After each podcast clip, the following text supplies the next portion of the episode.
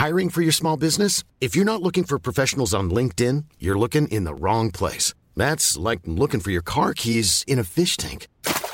LinkedIn helps you hire professionals you can't find anywhere else, even those who aren't actively searching for a new job but might be open to the perfect role. In a given month, over 70% of LinkedIn users don't even visit other leading job sites. So start looking in the right place. With LinkedIn, you can hire professionals like a professional. Post your free job on linkedin.com slash people today.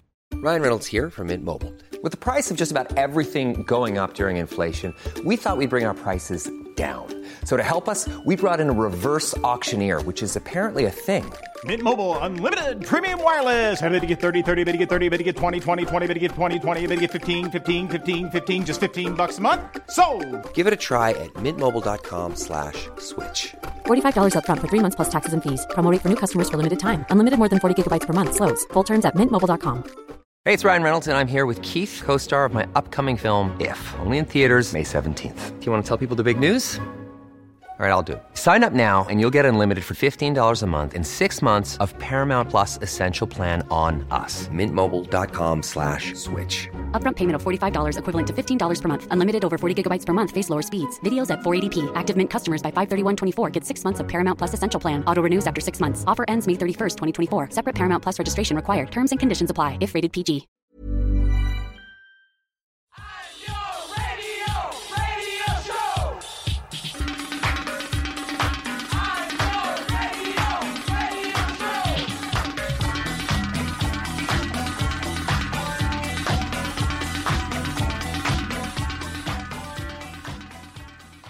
Hello and welcome to the Nialler9 podcast. It is myself, Niall, and Andrea Cleary here. How are you doing, Andrea? I'm good, Niall. How are you doing? Great. I'm great. Um, yes, it's a we have a special guest on today's podcast. Um, we're going to get straight into talking about uh, the topic that everyone seems to be talking about at the moment, which is Spotify and it's the problematic associations with being on Spotify and uh, Joe Rogan and all that kind of stuff. Um, Mm. And joining us today, I'm I'm I'm delighted to say because I tried to make this happen before. I actually literally met Liz. Uh, this is so our guest is Liz Pelly, who you may know as the writer who uh, has done a lot of uh, very in-depth pieces about Spotify and the issues around Spotify, around playlisting, about uh, gender balance, and all sorts of issues uh, around uh, streaming services. And uh, I I met Liz before. It, like Liz used to live. Uh, well, Liz used to actually intern in Dublin for a few months uh, about 10, 12 years ago, and well, that's how I first got to know her. And is has gone on to be a great and uh, uh, shining example of of a music writer and journalist in the modern age. And it's been really great to get her back because we did try and do something about Spotify for the podcast a number of years ago. Last time I was in New York, and it did not work out uh, for some reason. So it didn't record. Gremlins. I mean, we haven't had Gremlins for a while. Touch wood. Touch wood. I'd, I'd be careful about saying that actually. yes, I'm just like, before oh, we've uploaded oh this. dear. But yes, Oh dear. Oh dear. yeah, no ghosts in the Um, machine for a while. Thank God. Yeah, so Liz joins us to talk about um, probably the question that a lot of people, and certainly a lot of people have been talking to me about in the last week, is like, what is the alternative to Spotify? Are there alternatives to Spotify? Mm. What should we be looking for? And so Liz is going to uh, talk to us about that.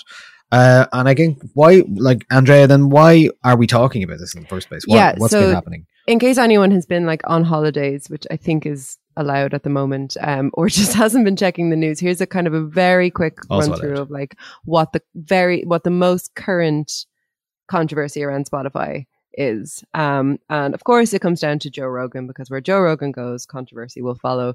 Um, and we, as we know, that that is how Joe Rogan makes his money. Um, Spotify knew that back in 2020 when they acquired the full rights to his podcast, The Joe Rogan Experience, um, as well as the backdated episodes that went back for 11 years, and they acquired that for 100 million dollars. Was like the biggest deal of its kind and it's gone on to influence kind of um spotify's role in like the podcasting space um in a really really major way. Like we've had irish um podcasters uh you know signing uh, the two johnnies they signed like a spotify only deal. Um it's become it's become big. Um and Joe Rogan, in particular, has always kind of garnered controversy. He's given platform to white supremacists, conspiracy theorists, and he has spread false information about everything from uh, where forest fires started to the COVID 19 vaccine and, and its viability. But recently, it's vaccines that have kind of drawn the ire of people. Um, Rogan basically uh, on, over a few different podcasts uh, stated that young healthy people didn't need to get a vaccine uh, to be clear they do um, he has promoted the use of ivermectin to treat COVID 19. And to be clear, it does not. And it's very dangerous. Please don't do that. And has falsely stated that mRNA vaccines uh, are gene therapy and that lockdowns make, thing, make things worse, uh, both of which are also false. And it's that, that kind of last one there, the mRNA thing went really kind of, that kind of blew up. And it finally came to be that Spotify was um, being looked at in terms of how are we going to, you know, hold the spreading of misinformation accountable. Uh, enter Neil Young um, and jo- and Joni Mitchell uh, to follow, um, who both in the past week pulled their music from the streaming platform, um, accusing the platform of spreading misinformation and that then led to Spotify adding a content advisory warning to any podcast that discusses COVID 19, uh, which is, I think, the best example of putting a band-aid on a on a, a bleeding wound um, as i as i can imagine. Um, chief executive uh, daniel ek said on sunday Based on the feedback over the past several weeks, it's become clear to me that we have an obligation to do more to provide balance and access to widely accepted information from the medical and scientific communities, guiding us through this unprecedented time. The platform has failed to remove any of Rogan's podcast episodes, despite overwhelming evidence that they are contributing to the spread of misinformation and hate. Um, that's the general rundown of what's happened over the past week. Um, this podcast, we're recording this on Wednesday. More might have happened. Taylor Swift might have taken her music off Spotify uh, for all we know by the time this podcast comes out. But what you and I have been seeing, and I'm sure what a lot of other people, what what listeners are seeing, is um, a shift in how we're talking about it. I, have personally seen a lot of people on um, my Instagram stories um, posting that they have now shifted to Tidal um, because they pay their artists slightly more, but more still, um, and that they're getting rid of their Spotify accounts. And it's in the news right now, and I'm hoping that it stays in the news. But Spotify's always been a piece of shit, hasn't it, Now, Here we are, uh, possibly with people listening to us on uh, this podcast on Spotify talking about it. Mm, yeah. but yeah, I yeah. guess I think what's interesting about this, right, is that, you know, obviously there's been we did a podcast last year called about broken record and the the how streaming is broken how the system the entire system of of uh, the music economics for for artists is, is broken but mm. it's funny that it took like something as divisive as joe rogan for a lot of people to actually take mm. a stand uh, the neil young thing is interesting because in one way you know he's a very established artist who who isn't going to lose an awful lot from taking his music off streaming uh, but in in the flip side, he actually is one of the rare artists who can do this because he can mm. take a stand because it won't uh, hurt him financially.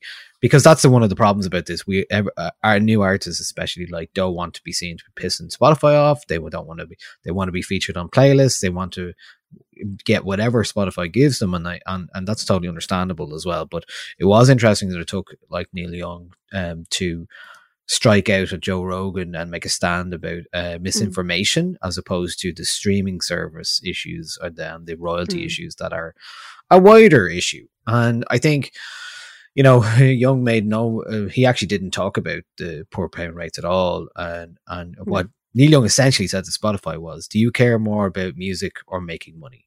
And hmm. Spotify said the latter we may yeah. we want to make money.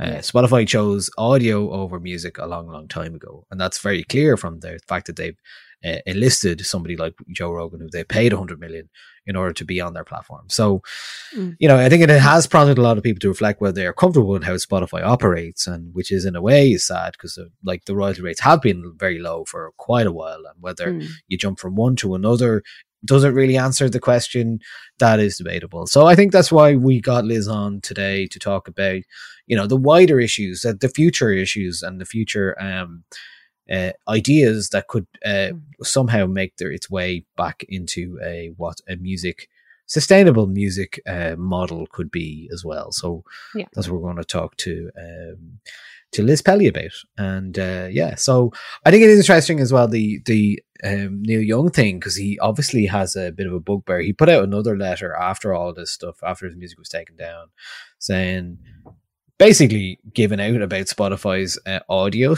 uh, quality. Mm. um, I mean, I he think he even I actually think like sorry, go ahead. He even just you know uh, mentions Amazon, Apple Music, and Qobuz, which I don't know, I've never heard of. Uh, says that it sounds a lot better than the shitty, degraded, and neutered spound, sound of Spotify. So he has a bugbear about this, and he has in the past. You may remember about ten years ago, he um, started a high quality, uncompressed streaming service or like download service called Pono, um, Mm. which is basically his answer to this audio quality fidelity problem. Um, so he he certainly has that that bugbear as well. So I think that's another part of it. Yeah, I, I think the um as as Liz um kind of says in our chat that there is two kind of conversations going on at the moment. One is about having a sustainable model for artists, and the other is about the spread of misinformation. I'm personally not surprised that it's the misinformation thing that has um you know brought brought this into the kind of the mainstream conversation, and it meant that it's getting a lot of mainstream coverage because as as much as a sustainable kind of model for musicians is part of our life and our conversations um, and conversations of, with musicians and artists and, and creative people day to day people aren't you know as kind of impacted by that um the the kind of the consumers of of the of these platforms aren't as impacted by that. They're getting their music either way.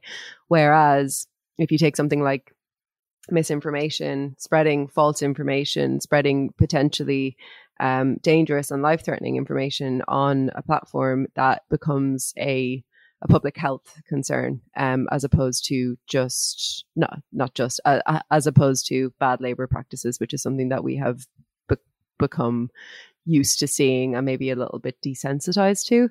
So i'm not surprised that this is happening. I'm glad that it's happening and i'm glad that the um that the topic of um adequate payment for uh, streams for artists is kind of piggybacking on the um, it's kind of point two in in the in the current cultural conversation, which means that's it's a lot higher than it was before. Um, and I think Liz speaks really really great on this. Um, she was an excellent guest. Um, and thank you again, Liz, for sharing all of your wonderful research um with us. So will we go to that chat?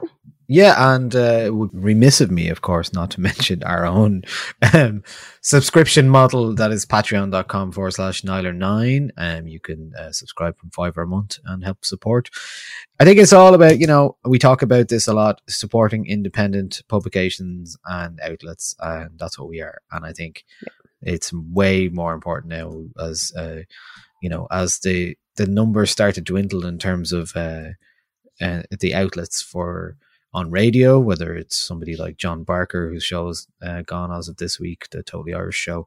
Yeah. Um, and there's other many other examples in the last few years. So um, look, so you, you need to support the artists directly and and publications like ourselves who also are part of the conversation. So that's patreon.com forward slash nine. So yeah, we'll go over to uh, chat to Liz Pelly now.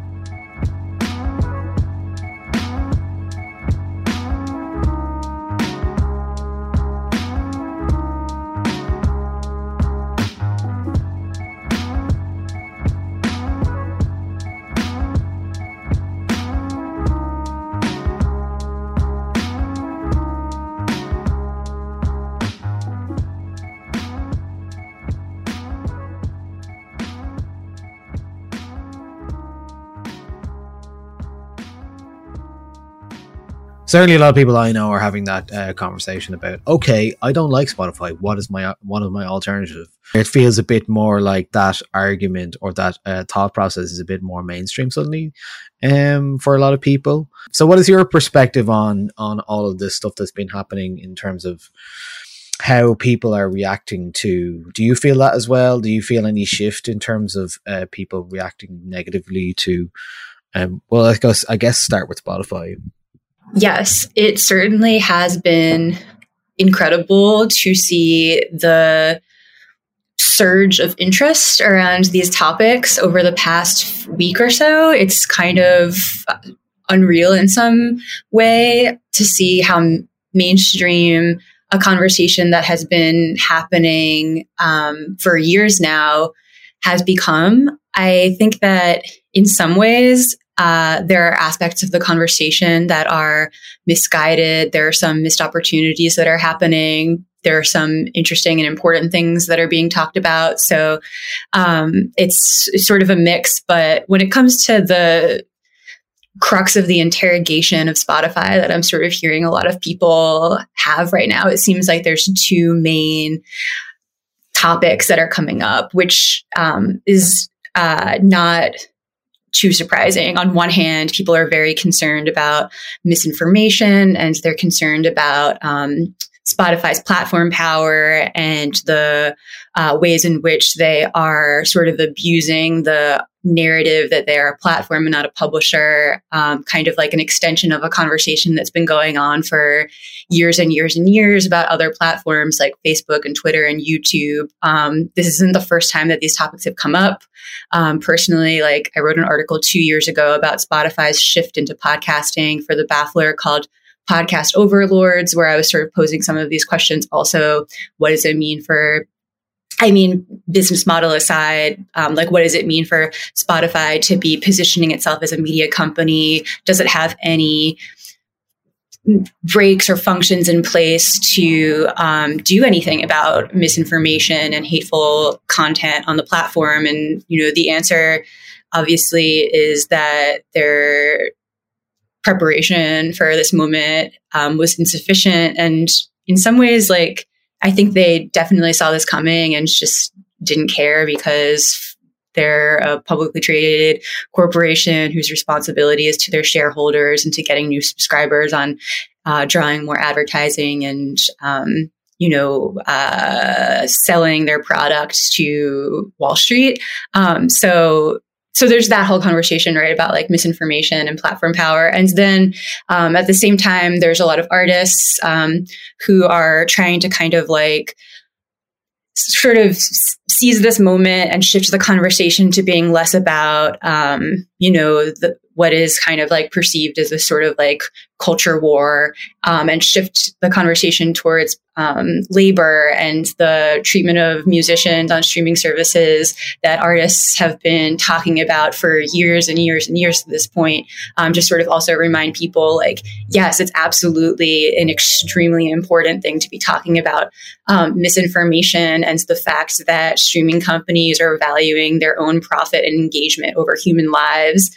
Um, that obviously is extremely important, but also there are ways in which these companies have been, um, you know, negatively affecting musicians on a material basis for years as well. And that also has um, really dire consequences for the people whose work goes into making it so that these products can exist. Um, so it's sort of like a misinformation media um, platform responsibility conversation and music and labor conversation that is going on. Um, and I, it, it, does make sense because like when you think about streaming services, um, the the big conversations always sort of come back to you know the listeners experience and the musicians experience um, streaming companies like Spotify sort of position themselves as these two sided marketplaces where they have a product that they're selling to listeners and a product that they're selling to artists. Um, and I think it makes sense that you would see kind of these big explosive conversations around both sides of that equation happening at the same time. Do you, do, do you see a link between these two conversations? Because I suppose there's the, the, the responsibility of the platform is inextricably linked in both the kind of labor practice um, issues on the artist side of things and also on the misinformation side of things. Spotify seems to have been able to wiggle its way out, uh, kind of f- following um, in, in, the footsteps of, of a platform like YouTube, has been a- able to kind of mm-hmm. wiggle its way out of that. And on the other side of it, it's been able to kind of wiggle its way out of um, confronting uh, not paying artists like a, a, living wage for kind of you know it's being the scaffold of of their of their uh, model. So, do do you see a, a link between those two things, or is there a central kind of problem that you've identified with Spotify um, that kind of spider webs out into all of these other problems that we kind of find with them as a platform? Uh, I don't want to get too ahead of myself, but for the past year or so, a lot of my own writing about streaming and Spotify has sort of focused on not just thinking about as consumers, like what more ethical choices can we make within the marketplace to support artists better or to um, try to kind of like figure out the lesser of two, like which of these streaming services pays artists 0.0 cents more than the other one. but instead thinking about like how we sort of, um, uh, think about the bigger picture and how we could like in addition to all of those doing all those things to kind of like hold these corporate powers to account, um, try to rein in the exploitation of artists, um, not let them to continue getting away with um, all these exploitative practices, but also think like, how do we extract ourselves from this uh, corporate model in general and just try to kind of like think about the bigger picture of not just like music, but arts funding. Like, how do we um,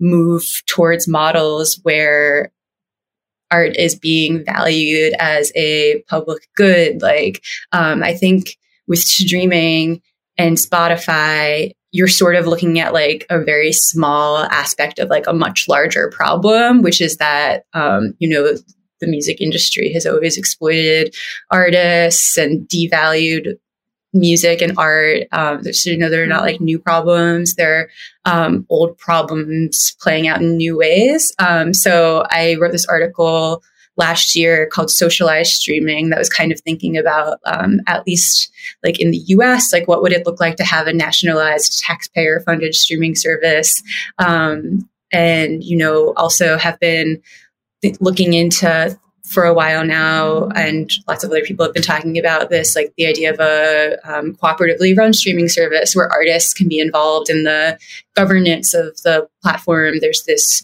cooperatively run streaming service called Resonate that has existed since 2015.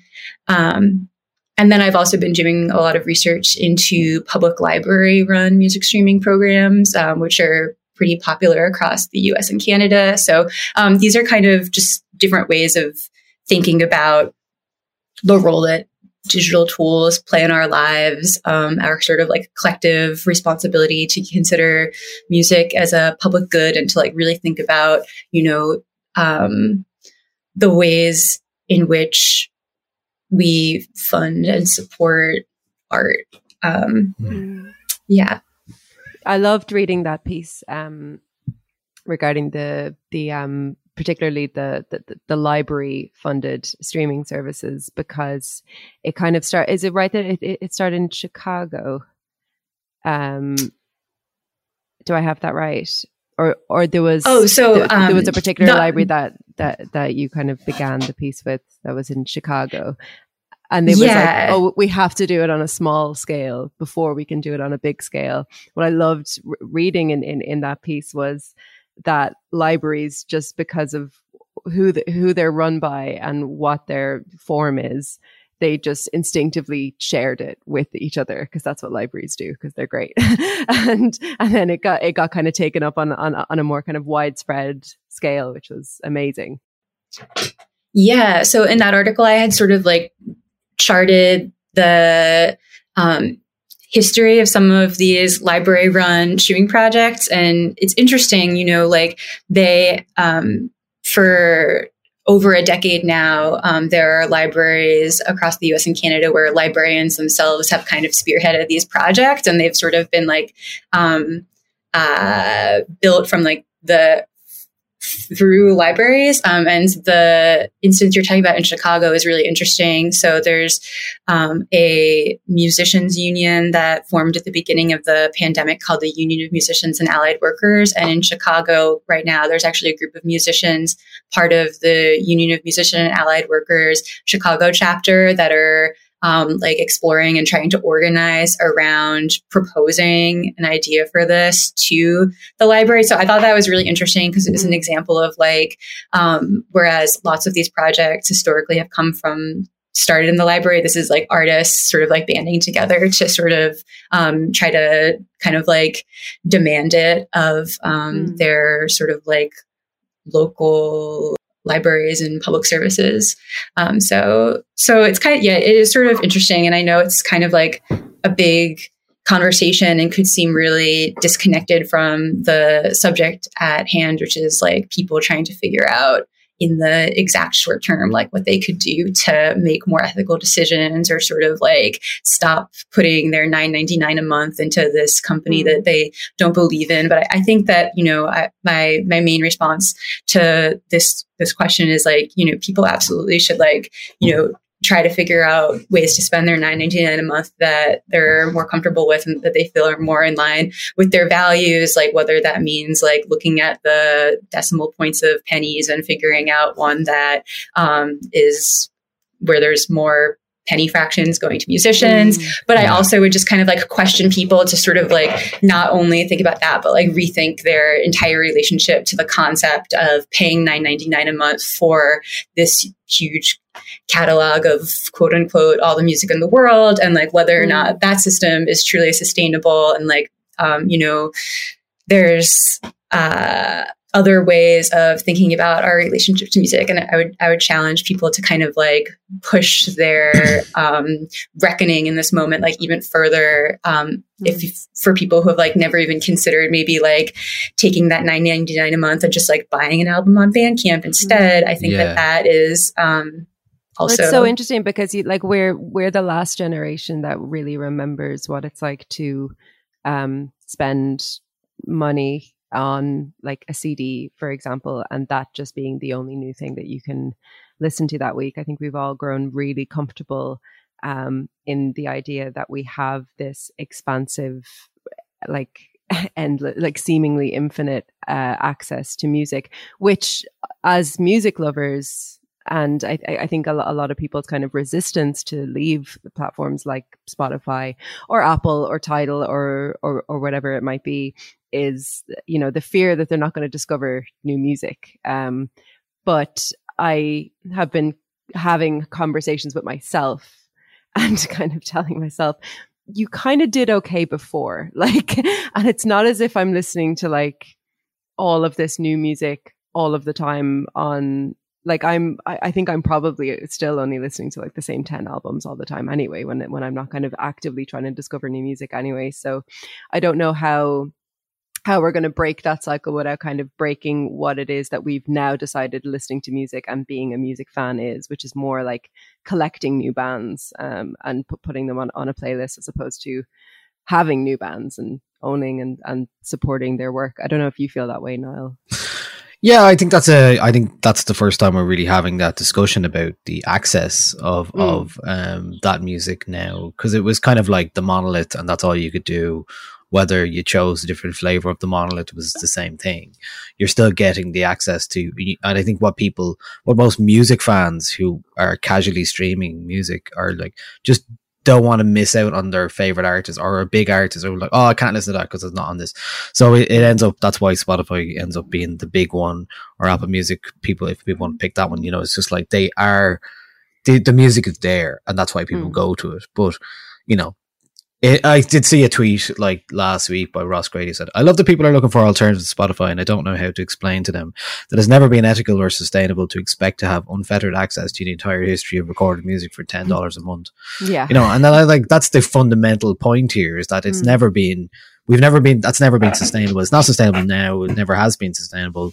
Um, so I think that's why now people are asking those questions about the alternatives of, of what that is. Yeah, something like, Joe Rogan might help um, accidentally spur that on, but it just points to okay, I'm giving my money to a company that doesn't value musicians, artists, mm. but would rather it's an audio company. Like it's a company that now is focused on audio as opposed to musicians.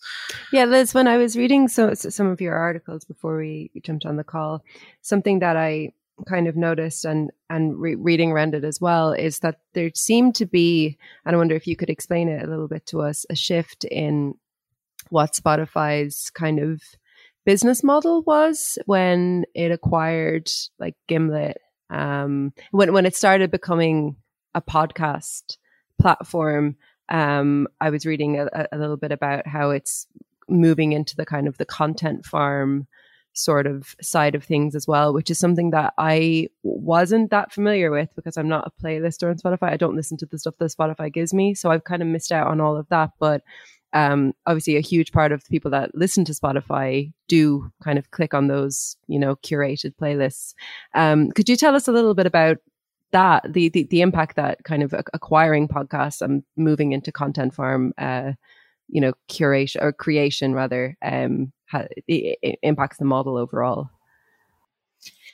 Yeah, it's interesting. Um, you know, I guess maybe a more fundamental question to start with could be like, why did they get into podcasting or why did mm. they buy these companies? And um, there's a few different reasons to my knowledge. Um, one being that they are, you know, these streaming companies are always trying to expand their subscriber base. And um, this idea of being able to sign on exclusive podcasts um, is a way of increasing their subscriber base. Um, uh, that has lots of implications, not just like the ones we're seeing now with the, how that changes their responsibility as a publisher, but also for the podcasting ecosystem. Also um, something that i wasn't even really fully aware of until i started research, re- researching um, spotify's entry into the podcasting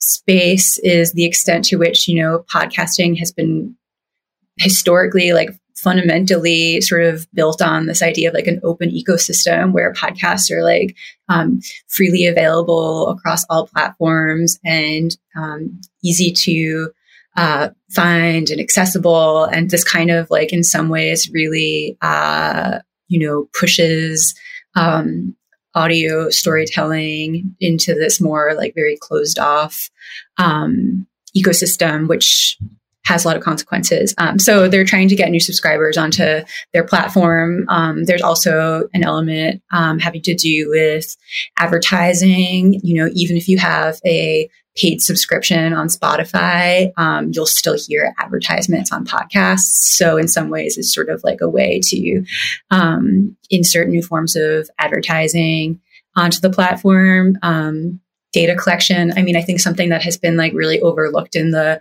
current kind of ongoing conversations this past week or the extent to which, you know, whether you're on Spotify or you're deciding you're going to cancel Spotify and switch to um, another platform, um, there's always the the question of surveillance and privacy, which I think is like really important to um, consider and sort of like keep front of mind as a core issue um, of uh, the way that streaming services not just sort of like surveil us and collect and sell our data, but also um, the effect it has on us as listeners. Um, so, so those are you know some of the the reasons I think why they got into the podcasting space, and also um, you know uh, when they have podcasts on the platform. Spotify is not like paying royalties to podcasters. So in some ways, it's a way to have more audio content on their platform that uh, lowers their expenses because if people are coming to the platform listening to podcasts, they're not like paying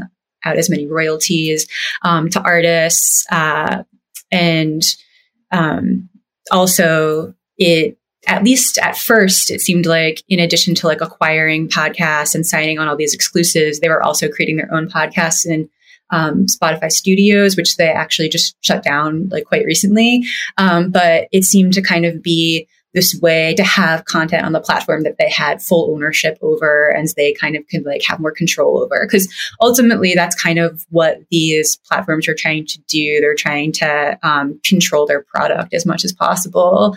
Um, so that's uh, also another um, big factor into it. And then, you know, in the article that um, uh, I wrote a couple years ago, I also was really looking into kind of like the consequences of not just sort of podcast playlists, but like, um, you know, that question of control and management of our listening environment that these very powerful platforms um, have. It, I think the move into podcasting is just sort of like an extension of that to kind of like have more control over what types of habits people are developing in their listening. Like what are what are people waking up every day and like clicking on when they um, you know sit down to like do some work and have some music playing in the background and but it's it's um, deja vu in a way isn't it? Because i mean we've we've kind of already we've had this conversation about youtube and its algorithms and the impact that that can have on not just misinformation, but I mean, like really radicalizing people into very, very dangerous situations. And I think what, what I find so frustrating about what I'm seeing with Spotify right now is that the, like, like you said, the, the, the same excuse of them being a publishing platform is definitely being used and very kind of, um, tactfully so because they know that it works. But it is concerning once you bring because i mean a, a, a recommender system for music isn't going to do anything dangerous. It's just going to maybe narrow your music taste a little bit.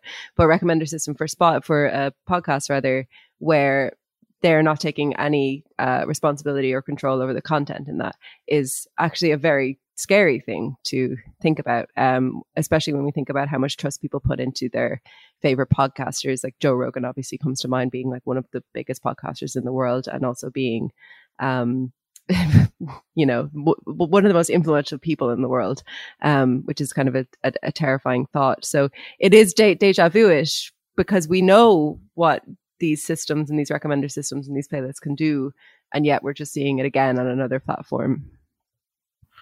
Yeah, like isn't it weird that you you know you like you alluded to Liz the it's like Spotify almost like they weren't really prepared for this like but they really should have been because mm. like he's been saying this stuff for a while and it's only a matter of time before you know someone took a stand. It gets interesting that you know I I, I don't know where that's going to go and that and whether that actual whole story you know obviously Neil Young is a very established um, uh, artist who has made his money and while there are implications for him taking his entire catalog off of a streaming service like spotify um, he has made that money and, and and he has he is in comfort where new artists are. I loved what um in your article actually about the the libraries i was you you had a uh, interviews with uh, Rollie Pemberton, uh, Cadence Weapon. He was talking about you know how the streaming companies are like the Wizard of Oz. Like we don't really know what they are or who's mm. in hmm. charge, but we do know with Daniel Ek, um, like that he is the face of it. And you know over here, we're like we can see him sitting in in uh, football stadiums uh, at Arsenal and uh, uh, within the at the Emirates Stadium, like wanting to buy the the team You've seen him investing in in a defense startup, which for a lot of artists who are looking, you know, we're, we're are looking to get more money or make more money, especially in the last couple of years in terms of just a living wage. You know, that kind of rubs people up the wrong way. I guess is there, you know, there is the other system then rather than the system that Spotify uses for paying out um, artists and a lot of the other ones use. There's a user centric system. Is that anything? Is that any way of uh, addressing this? Do you think in terms of the people rather than the misinformation part, but the actual streaming royalties part. Do you think that is any way useful? My take on on user centric is that you know there are um, uh, there's an argument that it would be helpful for musicians. There's an argument that things would end up playing out um, the same ways they always have. But um, uh, I know that like a lot of musicians unions have been calling for this for a long time. Um, so my sort of take on it has been to sort of follow the demands of musicians unions. Like if there's tens of thousands of musicians saying that this is something that would be beneficial to them, I think it's uh, something that we should try out. So, and also, you know, um, uh, I, I think it, you know, it's one of these things that just like fundamentally seems to make sense. So for maybe for people who aren't as um, uh, who aren't unaware, so it's like currently streaming services like Spotify pay on a pro rata basis. So it's the amount that your an artist is paid isn't per stream; it's a percentage in comparison to how their number of streams stacks up in the total pool. So it's this very sort of um, uh, it's it's very much a model where pop stars and celebrities um, benefit. Um, and smaller artists uh, are devalued. Um, and user centric would be a model where if I pay ten dollars a month and all I listen to is you know Noname, my ten dollars would go to Noname. Um, uh, and there are some services that have been, I know, like SoundCloud has been um, sort of experimenting with. I think they're calling it like mm-hmm. fan powered royalties, and yeah. I know Tidal is um, experimenting with something. Um, Deezer as well as, so. has a say stated a support for user centric payments, but I don't think they've instituted, and I'm not sure why. If they're saying they support it, but anyway.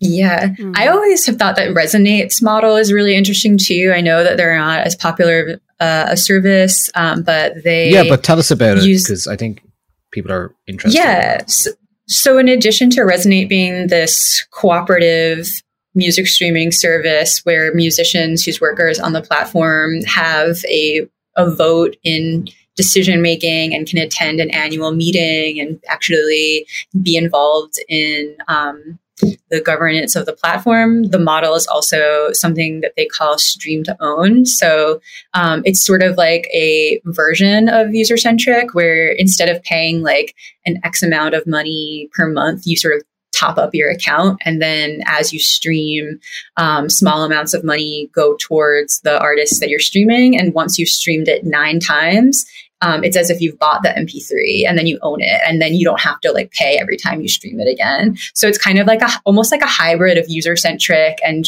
buying songs on Bandcamp in a sense.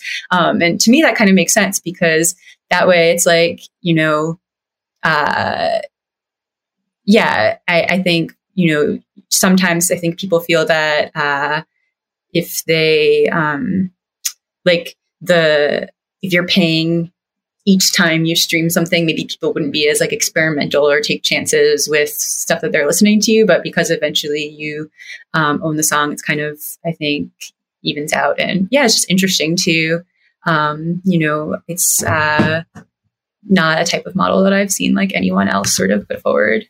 Yeah, and that's interesting as well because I mean, I guess like is it literally the only other alternative we're talking about, other than you know whether it's a the American Music Library or any other streams like they just basically seem to operate off either user centric that pool system or that hybrid. Or then there's obviously like bandcamp has obviously had a huge success in the last couple of years but um and in terms of like supporting artists directly and you know i mean like ultimately is the answer to all of this just like give give your if you want if you want an artist to exist you have to give them money. You have to give them money directly and that's the only way this is ever going to work like yeah, I mean, def- definitely, like personally, um, I am a big proponent of people rebuilding their MP3 libraries, and that's kind of one of my preferred ways of um, listening to collecting music other than obviously having a record and cassette collection. Um, but mp3s and buying stuff whether it be on bandcamp or you know also most artists and labels you can purchase mp3s directly from them through their website. Um, there's other other ways as well. So i'm a big like i bought a uh, I bought a womack and womack lp off discogs last week because i've been listening to it uh, on a streaming site, and it was one dollar fifty, one euro fifty um, from Discogs. But I bought a lot of other stuff. But I wanted to own it, you know it again. But it, it also mm. isn't one of those things that like it's not one of those albums that the like has got a big reissue or anything like that. So it was just kind of like, okay, I want to own this, but mm. the only option really to own it was to you know, I wanted the physical thing, but it was very, very cheap. But it was like an old album from 1988, you know, so like that's how I do it generally. I would like buy the record or yeah. Know, I think I, I yeah. think what would what would be great is if there was so I, I think there's there's kind of there's people like us who like having record collections and who you know to, to think about where money is going in terms of supporting music and then there are people who use Spotify just to listen to music and they don't think too much about it and music isn't maybe as big a part of their lives it's not their job it's not what their kind of primary interest is and there's this kind of chasm in the middle of kind of accessibility for those two things like these these people mightn't necessarily go home and put on a record and it's i i think if if we could see something that like um crosses the divide between you know cassette collectors and people who listen to the top 40 on Spotify in terms of yeah. accessibility and ease of use.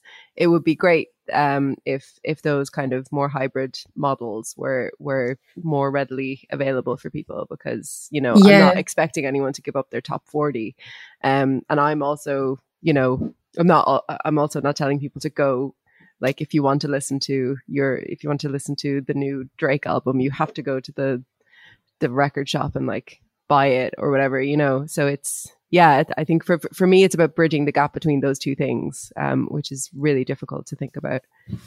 Yeah, it's a moment for people to really sort of like take stock of the the way that they support musicians, but also the way that they um, discover music and whether or not they're doing that in ways that are active or passive, how to incorporate more sort of active um, music discovery into their media consumption. But, you know, I think something else that is a connecting dot here as well is that, you know, the big ongoing conversation about Spotify as a media conglomerate and platform responsibility. It's like it's a media issue, right? And I think it's also a moment where people should really reflect and think about like, um, you know, what is the consequences of um, you know media conglomerates more generally like consolidating power. Um, and one of those is that it stamps out the you know vibrancy of local media and independent media. And i think it's also kind of really related for people to in this moment sort of like zoom out and to think about the local and independent radio stations either in their community or online that they um, care about because uh, you know that also is like when we're talking about accessibility like local fm college community independent radio and online radio is an extremely accessible way to learn about um, independent music. And those are independent media institutions that could always need and use support. Um, and I, I, think it's like it really does connect to this. It's kind of like a media justice conversation, you know, in the mm-hmm. grand yeah. scheme of things. Um, so personally, I also am a fan of uh, being like, you know, take your nine ninety nine a month and set up a recurring donation to like your favorite online radio station or like local community station, and like, um, you know, if they're if you're just looking for something to kind of like put on during the day while you're working or something and like discover some new music like that is a a great way as well yeah, um, I think it's interesting you bring up the radio actually because like we've two examples here. Even in the last week, you know, um, uh, a very prominent um, Irish music show called Totally Irish. Uh, it was taken off the air last week after 12 years.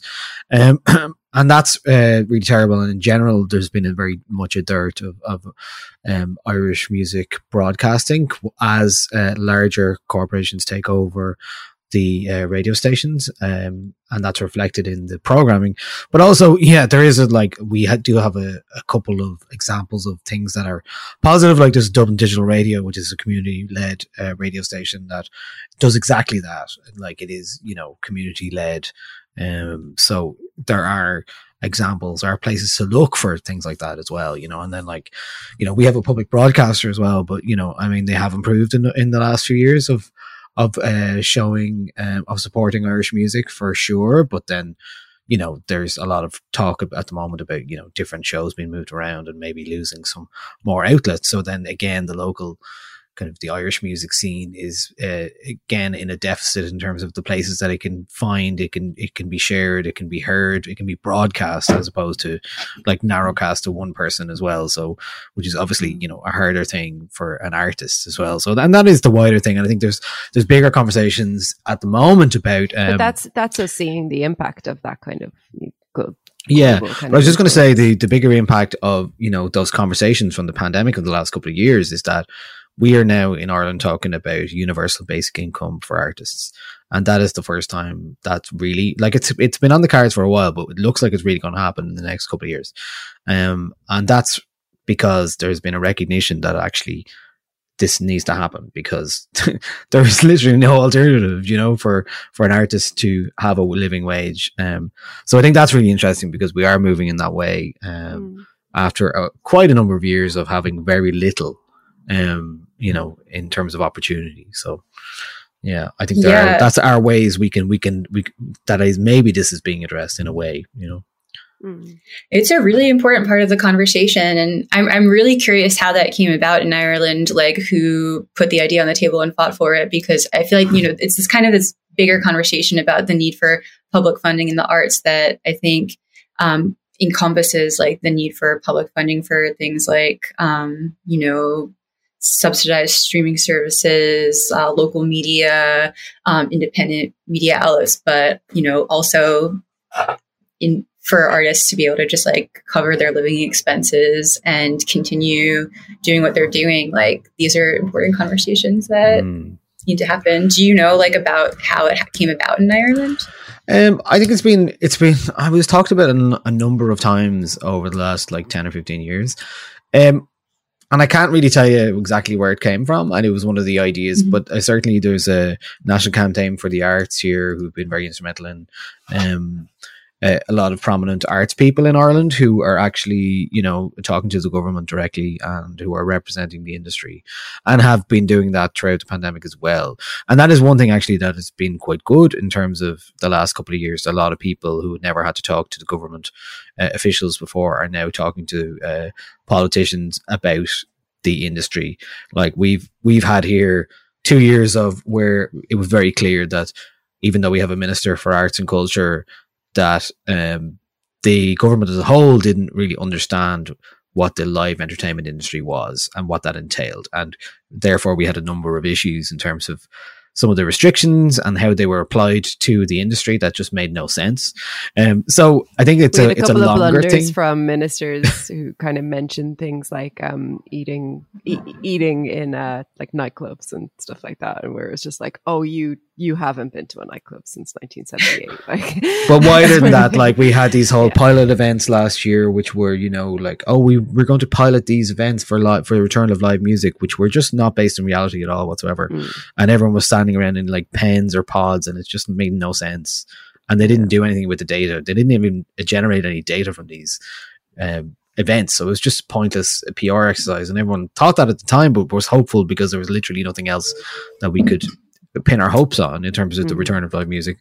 So we kind of hoped that they weren't just bullshitting us, but obviously mm. they were. But it does seem now that um, enough people have made enough noise that they're at least listening to artists and, and like even beyond just musicians, like the the that that that campaign for a living wage would also um, help out like novelists and playwrights and kind of uh, the more the kind of broader arts world. So yeah, a, and, and, also, I mean, another should way say, could like support um, is to get behind campaigns like that as well. Yeah, we've had a history of um, actual uh, support of creative artists in Ireland with the Aosdána um, since 1981. So there is um, noted kind of members who who basically get a, essentially a living wage every year. They they uh, would incorporate like visual artists, literature, uh, musicians, architects, choreography. Um, so there's a big list. Aosdána is what that's called. That's an arts council mm. funded thing. So, so we do have a precedent in terms of uh, what that happens. I think what what happens now is like how that's going to shake out in terms of the universal basic income and who apply, who can apply for it and who is what the criteria is. And mm. I think that's that's where the next um, probably crux of the the thing is you know whether it'll support a band like pillow queens for example who were doing quite well and they said you know i mean if we had this basic income then we could focus on our career and growing that career as opposed to having to do a part-time job or whatever it is. So those, that's where it kind of makes the biggest difference i think. Um, but in, in a wider way we're actually looking at changing our licensing laws which are very restrictive in terms of events. Anyway so there's a whole process of uh, slowly a slow upheaval happening in terms of modernizing. I uh, I would be very licensing. interested to see how streaming um, comes into that conversation, and I would really like to see it come into that conversation. Um, because even just seeing things like the the more kind of local library initiatives that you were writing about, Liz, um, it's hard to uh, imagine that it would be that difficult for a country the size of Ireland to implement something like if if in the states it can be implemented on like a kind of a state by state basis or something you know Ireland's very small and, and our our kind of our, our libraries have a kind of a, a centralized kind of you know governing system and it's it would be difficult to imagine that that would be difficult to implement i think. Yeah. Yeah, yeah. I think it's um in some ways, I think that you know the conversation around streaming often kind of gets put in this box of being a cultural conversation, but the past few years, I think it has been really clarified for a lot of musicians and people who are involved in music and people who work in music, the extent to which a lot of these conversations that we've been having for so long are actually conversations that have so much to do with politics and labor and seeing people mm-hmm. sort of like um, organize and get involved in um, the kind of process of like pushing this more into the realm of being um, uh, a political fight i think is really important. And it does seem so overwhelming in the united states because our funding for the arts is um, so abysmal and has been for so long which is i think in some ways why I think it makes a little bit more sense for people to be thinking about this like on a local level here, um, first at least. Um, but yeah, it would be incredible to see projects like this take off in Ireland. I think it would provide like a really um, uh, important like model for other places too. Yeah, so, could be interesting. And I think as well, you know, I mean, the art we talked about, like we talk a lot about community and you know, uh, especially people power lately in terms of um, having to address the uh, political issues that are clearly uh, on display for a lot of people in terms of planning and development and all that kind of stuff and licensing. But yeah, I think there is like something to be said there for like you talked about libraries and and and Rollie, uh, Cadence Weapon talks about that in uh, in that article as well he said, uh, I love the idea of libraries as venues, recording studios, even just using a public space as a hangout. Uh, the really important thing about libraries is that they're free public spaces. They don't ask anything of you. And here, like, we've had a lot of cultural spaces taken away from us. We've had public spaces taken away from us in the last number of years, and it's not getting any better. And so, I think there is an opportunity certainly to reimagine what a public space like a library could be. And I think mm. Andrea, actually, you are you are close to a very nice library, aren't you? I like, love the library. I go very often. Um, I don't actually rent. I used to rent uh, movies from the library, um, and I don't really as much anymore because I'm now a slave to basically all of the platforms. Um, and uh, but I like you, you can get music at the library too. That that actually down in in um, DLR the, the the Dún Laoghaire Library has a really really great collection of music, and I think you can I think you can stream like audiobooks and things like that. So I don't know why like maybe maybe there could be something where they could where they could um look into streaming music, but um libraries are great. I, I love the library. yeah, we use the audio. My granny, my granny, my my mother gets my granny the uh, the audiobooks from the library, the street. Yeah, and she it's, them. It's so. like like they're free. You know, they cost yeah. like sixteen ninety nine on Amazon.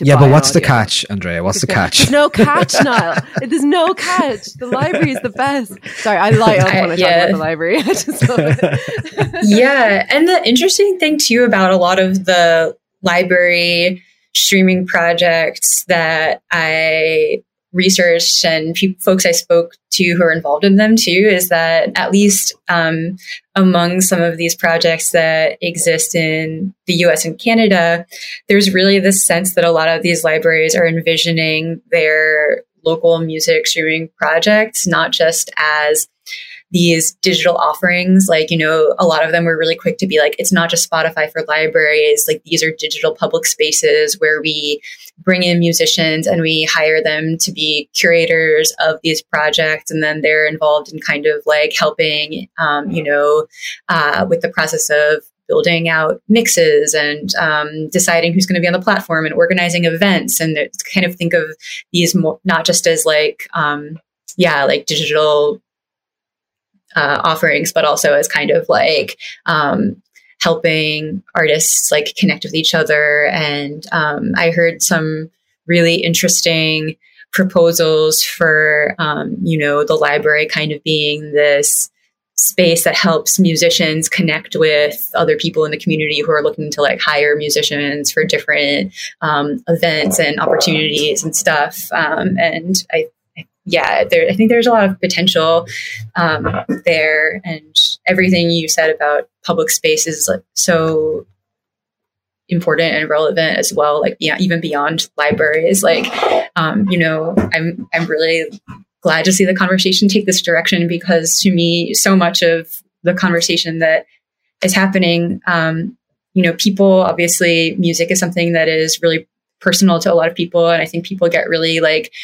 um, passionate when anything having to do with the way that they relate um, to music is like questioned or um, deemed uh, problematic or changes or um, you know people feel like a really sense a really um, intense sense of like closeness to the music that is important to them which is why i think it's like all the more important that in this moment we sort of like really all kind of like take stock of our relationship with music and like whether or not these like yes whether or not it's serving musicians but also like whether or not having this kind of like passive lean back corporate managed relationship with music whether it be through spotify or something that's paying like 0.2 cents more is really like the way that we want to relate to music and like have it in our lives or would it be more fulfilling to kind of like have more direct and more like in-depth relationships with the musicians we care about and also like the musicians in our community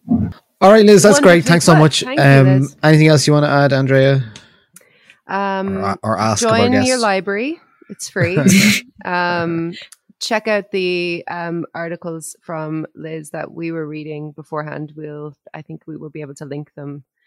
Um, they are really, really fascinating, and I found them very um, inspiring in terms of thinking about what could be done here. Um, because whenever I see initiatives happen in um, the US, especially, I just can't help but think how small we are in comparison, and therefore how much easier it's going to be. so, um, so yeah, do do check those out. But thank you so much, uh, Liz. It was really enlightening chat. Thank you so much for speaking with me. And also, like, if anyone listens to this um, who is not familiar with the universal basic income uh, proposal for musicians in Ireland, I would definitely think that everyone should check that out as well. Yeah, yeah. Um, it's basicincome.ie is uh, a, a, website actually where you can learn more about it. Um, so yeah, yeah. It's all cool. it's all very um, it's all very present at the moment, mm. which hmm. is great. You know, so uh, an opportunity to to reimagine how things uh, could be, since we've had things shut for so long. So mm. there's a bit of there's definitely some positivity in that front. So.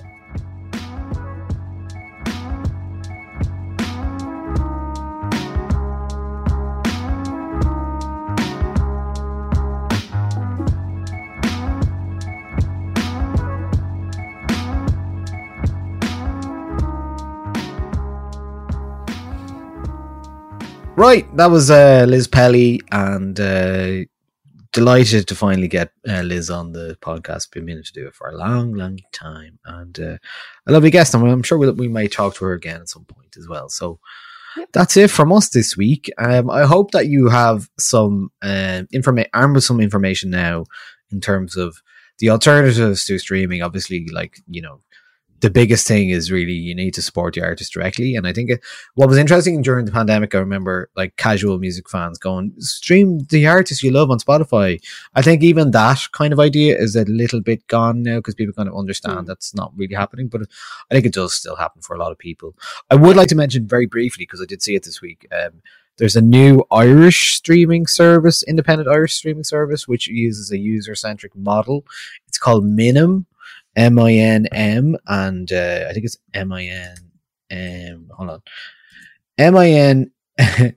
M-I-N-M dot co so you can see that um there's a lot of uh it's quite a lot of Irish music on already uh see so um yeah interesting that that's happening as well and it kind of feeds in with the idea that you don't actually need uh, it's a making a conscious decision to support a local platform in some way whether that's a local musicians um, or local artists or local publication. So I do believe that's uh, very interesting. And Resonate.is was the other one that we mentioned there as well as along with Bandcamp, of course, which is you know uh, maybe maybe needs to be said more often. The Bandcamp, if you do buy something from it, does have a little app that you can stream music from on your phone Mhm. or whatever. So Yeah, very useful, very very useful. So Yeah. um, I'm presume we will turn we will uh, return to this topic at some point um soon. But uh, yeah, hope you found something of interest there.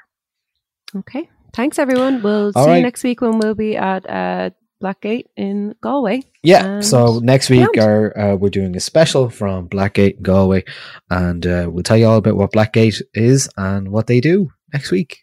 All right. Good. Bye. See ya.